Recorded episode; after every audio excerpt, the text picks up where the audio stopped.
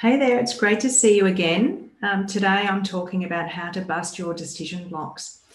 And I think the reason that I really wanted to talk about decision blocks today is that when people start businesses and or when they're making changes to their well-being, it's easy to feel overwhelmed and start procrastinating about the things that you have to do. And often this is either because you're fearful or you just simply don't know what to do. So I want to help you to bust through your decision making blocks and start taking action so that you can create the business or the life that you want and to do that in your way and on your terms.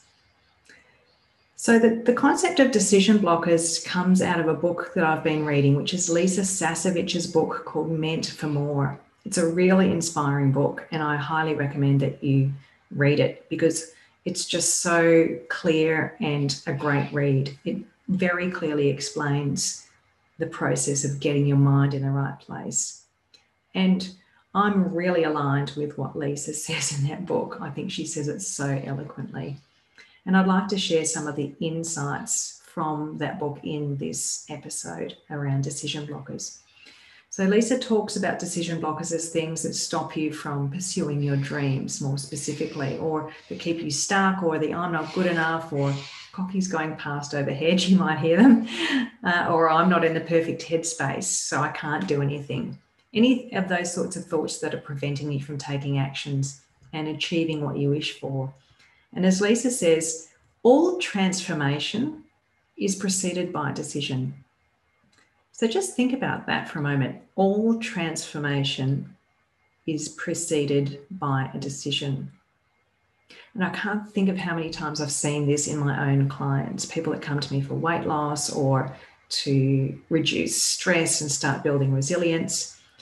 When they finally get to a certain point of achieving what they want, they say, I just had to decide this particular thing. And even coming to me to get help in the first place, they would say something like, I just made a decision, I needed to do something. So it's it's clear how important that decision making process is. And of course there are so many things that get in the way of us making decisions. So think about even just the daily and weekly decisions that we have to make in life or in a business. There are millions of little things that we have to decide and and they're just as important as those bigger decisions that we need to make. Maybe you're trying to decide when to officially launch your launch your business Maybe you're trying to decide on a business name, and I talked about that in that last episode. Maybe you're trying to choose the colors for your business branding. Maybe you're trying to finalize a website. Maybe you're trying to decide which niche to look at or to experiment with. Maybe you're trying to decide which CRM to sign up for. Maybe you're trying to figure out whether you need a CRM or a certain email program or a financial package. Or in life, maybe you're trying to decide should you sign up for this gym or that exercise program, or should you follow this diet or that diet? You know, those sorts of things are the things that come up, right? We have these decisions. Do I need a training course? Should I hire someone to help me? So maybe what you're wondering is is this thing going to work for me? Can I commit to it? And this is really important in terms of the business. Can I commit to, can I decide to step away from my job and start running a business. That's a huge decision. So there are those small decisions like what to eat for dinner and those really big ones. If you're feeling overwhelmed just thinking about all those decisions, I hear you. And that's exactly what happens to all of us. We reach decision fatigue by about lunchtime because we have so many decisions to make. So you can see how that sort of thinking isn't very helpful thinking about all those decisions that you need to make can stop you from taking any action. But right now, I invite you to remember a time that you made a decision about something that you just decided you're going to do it. And remember how much clarity and confidence you gained just from making that decision and how much certainty you had about what you were going to do next even if the thing is a little bit scary, at least you're clear and confident that you're going to do it and what the next steps are. Just soak up that feeling for a moment. Maybe you decided that you were going to study a course. Maybe you decided that you're going to spend the next six months training for a marathon. Whatever it is, think about how you felt after you made that decision. It's pretty powerful. Making decisions can unleash a whole world of opportunity. And we need to get to that place. That's what we're going to talk about today. I want you to think about what gets in the way of making decisions and how to get past that. And in talking about that, I'm going to talk about some common deci- decision blockers that Lisa Sasevich and I have defined as things that are, are, common for a lot of people. And so, hopefully, when you hear these things, it's going to help you to get through and get past these decision blockers so that you can take that action and make that transformation, whether it's training for a marathon or committing to building a business. The first point, and as Lisa says, stop trying to do enough research, or as I would say, just do just enough research. A lot of people like to do research before they make a decision. And that's a great way, if you're fearful, to put off making the decision. You keep doing the research and then you never have to decide, right? So if you're researching all the time and never making decisions, it means that you're probably researching a little bit much. So, while research is great because it does help you to get clarity on the pros and cons of taking a particular path, too much is going to tip you into not making a decision or decision blocking, as Lisa would call it, or as you might call it, analysis paralysis. Especially if you're a questioner tendency or you lack self confidence, you can get stuck there. So, here are two things you can do Lisa recommends that you tune into what you really want. So sit with that for a moment. And, and let's say you're thinking about the, the decision of should you start a business. Sit with that. Should I start a business? Hear the answer that comes from within and take action. This is not what's in your head. It's not what's in your gut. It's what's in your heart. Like, listen to your heart. Is this what you really want? So that's Lisa's tip. Tune into what you want, hear the answer, and then take action. And my tip for you is do research, but put a time limit on it, a hard stop, so that you contain it to equip, your, equip yourself with just the right amount of essential information you need to make a decision. So that could be I'm going to do five hours of research, or I'm going to finish my research on the 31st of May make that hard stop, make that time limit, and that will then make you mindful of how you're spending that time, knowing that by this time or by this date, you will be equipped to make a decision. So, those two things are going to help you with that research, or which could even be study, because a lot of people just keep studying and studying and studying, which also just simply stops you from ever taking action. The second thing to do is to stop seeking opinions. Now, we're not talking about market research, which is really important. You need to talk to the audience to find out what the need is and what the demand is, more importantly. But if you're constantly second guessing what you're creating or wanting to put out there or wanting to sign up for, then you can easily ask other people about their experience and opinion. Should I do this course? Should I pursue this niche? But once again, it's easy to go overboard with this. So this is can become another version of the research. Just remember that people have different perspectives, but they also have different values to you. They have different goals to you, and they have different resources. I remember riding my motorbike across the desert from Perth to Cairns through the middle of Australia and coming across a really difficult highway. It was a dirt highway. And I was terrified because I'd never ridden a motorbike before. You might have heard me talk a bit about this story previously, but it's relevant here again. We stopped in at a roadhouse and I said to this guy, What's the road ahead like? And he said, Oh, it's amazing. It's beautiful road. It's nice and hard. You'll get through it. No problems on that motorbike. You'll be fine. It's a tiny little pub in the middle of nowhere. And there was another guy there. And I went up to him and said, You've just come from there. What was the road like? And he said, Oh, it's terrible. It's full of potholes. there's bull dust everywhere. You could easily put your front tire in one of those holes and go over the handlebars. This actually happened. I had this conversation with two people in the pub, both giving me opposite points of view on the road ahead where they had just come from. And so that really illustrates the fact that everybody has different values, beliefs, opinions, and goals.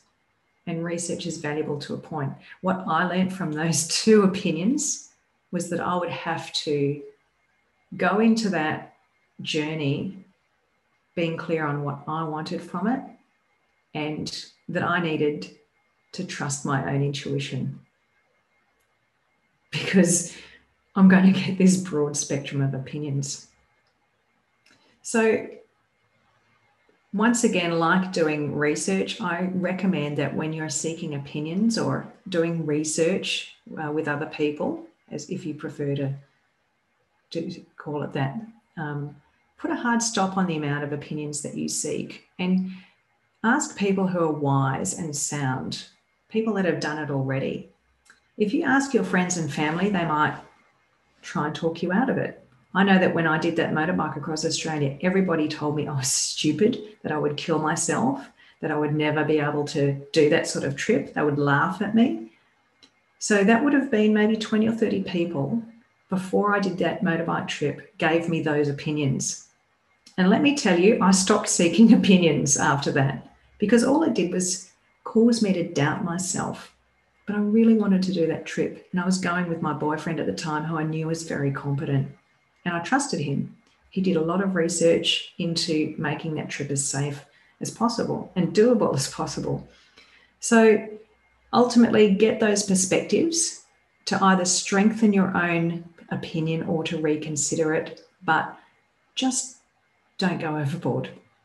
Here's an example in business. Let's say that you're thinking about getting a VA for your business and you aren't quite sure whether you want to spend the money or whether it'll be worth it you can start asking other people what it's like to have a VA and what they recommend. But everybody out there will have a different type of virtual assistant and they'll be getting them to do different types of tasks. So they'll have totally different expectations as well of their virtual assistant compared to you. So, unless you're speaking to someone who's very aligned in the quality of work and very similar in the types of tasks you would get that person to do, you're not comparing apples with apples. It's pretty hard to use their opinion as the basis of your decision making. Opinions can be handy, but they are subjective. So take them as information and not as gospel. You're the expert in your own life, and only you know what you want and need and why, and what your expectations are. It also goes the same for anything else, whether it's software. Which CRM should I use? Which mail program should I use? Which business training should I do? Take the free trials. Costs you nothing except a bit of time. Fiddle around with the program. Is it intuitive? Does it uh, it easy to use? What are other people saying about it who are like you? Do what is right for you and take those opinions just as far as you need to make a good decision. So the third decision blocker is a lack of trust. And most commonly, this comes up as a lack of trust in yourself. So I would say the third point to block decisions, to stop blocking decisions, is to trust yourself. People are often researching and polling and getting opinions because they lack trust in themselves. They're fearful. What if I can't do it? What if I'm no good? Remember, you are your own best investment. And if you want to be trusted, respected, and successful, then you need to invest in yourself. Start to trust yourself. Make your own decisions for your own reasons. Know that you will make mistakes along the way. You will, but they can then give you information to tweak and refine what you do in future to get the best outcomes. Nobody else is you. Only you are you. People are going to buy you, not the business training course that you've done or the person that you've copied their method from. You know, back yourself. Do things your way. And other people are going to back you too. I think this is such an important point. When you are confident in yourself and when you back yourself, it creates and projects a certain energy that other people latch onto and build trust around.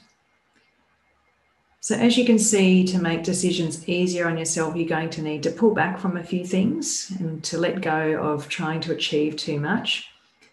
But really, this point is about tapping into your courage. Stop listening to what everybody else says and just trust yourself.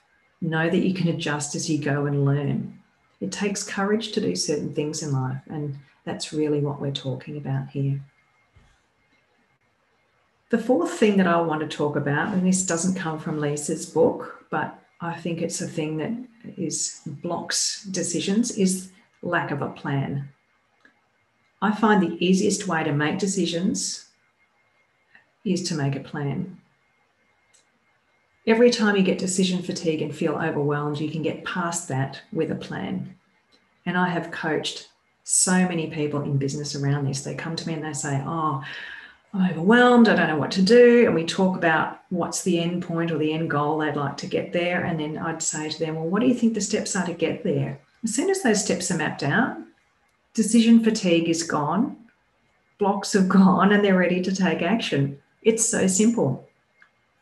Even if you plan to make a decision by a certain date, at least that's something. If you can't make a decision now or figure out what those steps are, at least saying, I will make that decision on Friday at five o'clock. At least that feels good, like you've taken some action. I mean, sure, take some time to do research, get opinions, but plan where and when you're going to do a trial. Plan what your next steps will be. If you're having trouble with something like, should I use this CRM or that CRM? Set a date to make a decision and block out some tasks to trial three different softwares and use that information to trust yourself and make your own decision. So that's an example of what I mean in terms of planning, and it's pulling together some of those other elements. You could do this for any area of your business or life. When you have your next action steps mapped out clearly, you will know exactly what to do and when, and that absolves all of those queries that are stopping you from taking action. You can ask for help too. If you realize that there are things or steps that you don't know how to do, you can ask for help. And even asking for help is a decision unblocker. So let's just summarize what we've discussed today. It's easy to feel overwhelmed by the need to make decisions and to become stuck in research and opinion seeking and not trusting yourself and, and just letting life happen to you. But I guess the upshot of all of this is that you are the bus driver. You're the one in control of your future. And so I've discussed four ways to bust those common decision blockers according to Lisa Sasevich and myself. Do just enough research is the first. The second is to stop seeking opinions. Just get a few from a few really well informed professional people and let it go. Trust yourself and make a plan. For this to work, you will then need to take action. So you might like to write out those four steps of a as a reminder of what to do and how to do them. And you might like to have a time slot, say every Monday or every Friday, to make a weekly plan for things that you have trouble deciding how, when, or why to do. And you might also like to develop a bit of a decision matrix to help you to take action in the, in the moment. So if this, then that. There's there's all sorts of things that you can do, but I think those four steps are really important to know. And if you start to take action, if you start to get rid of those decision blockers, you're going to create the success that you want in your business or your life. If you'd like help to start a business, remember to check out my free information session for the Passion to Profit program. Otherwise, I look forward to seeing you next time. Thanks for being here and bye for now.